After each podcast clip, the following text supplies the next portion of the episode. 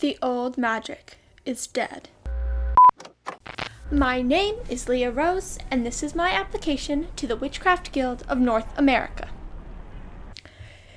Witches don't paint sigils with blood or brew potions in cast iron cauldrons anymore. Now we spray paint the sigils and runes on the walls of back alleys and brew our potions in nightclubs that you see in the bad parts of town, sometimes selling them as hangover cures. Our ways have evolved with the times. Once a week, for the next 15 weeks, I will be recording myself answering the prepared questions to send in for my Witchcraft Guild application.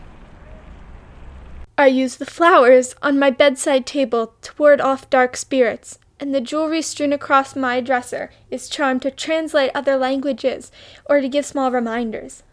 I collect loose change and cash register mints to leave as offerings for the neighborhood fey folk. I brew my potions in a tea kettle and pour them in recycled plastic water bottles to hand out to my coven sisters during our meetings.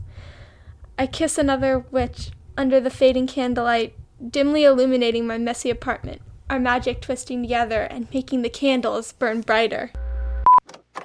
Once I'm done recording and answering all the questions, I will send in these recordings to be considered for the final application process. You see, we are the witches of the city, not the witches who live in gingerbread cottages in the woods and cook children, not the witches who feed little princesses poisoned apples and lock them in their towers guarded by mean dragons. Not the witches of fairy tales and fables invented to keep children in line. We are the witches who use our hexes to protect other young women out in the cities, late at night, right when they start to get worried that they won't make it home at all. We are the witches who hold coven parties to watch classic Disney movies and laugh at the portrayal of our grandmothers. We are the ones who put enchanted talismans in the sleeping bags of the homeless and in animal shelters to keep them safe. The ones who brew our coffee with shots of confidence and energy, and the ones who train familiars to be service animals.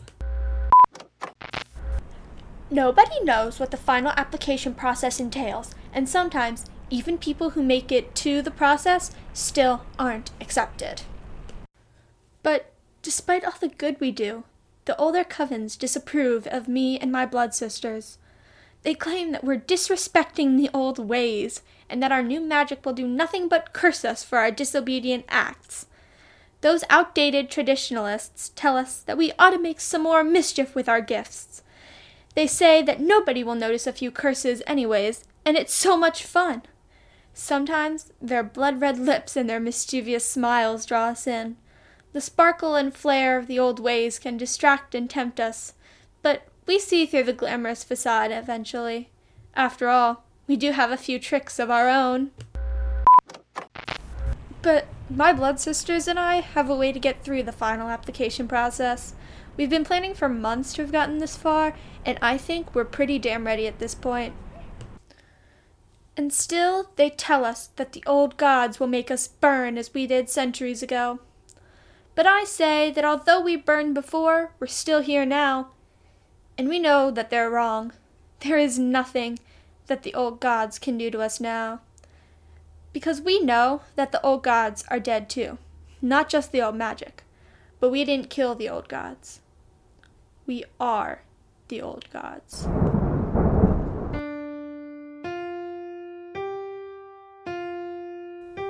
Witches of the City was written and performed by Katie Butler. We can be found at City Witches Podcast on Tumblr. Episode 1 is coming later in 2019.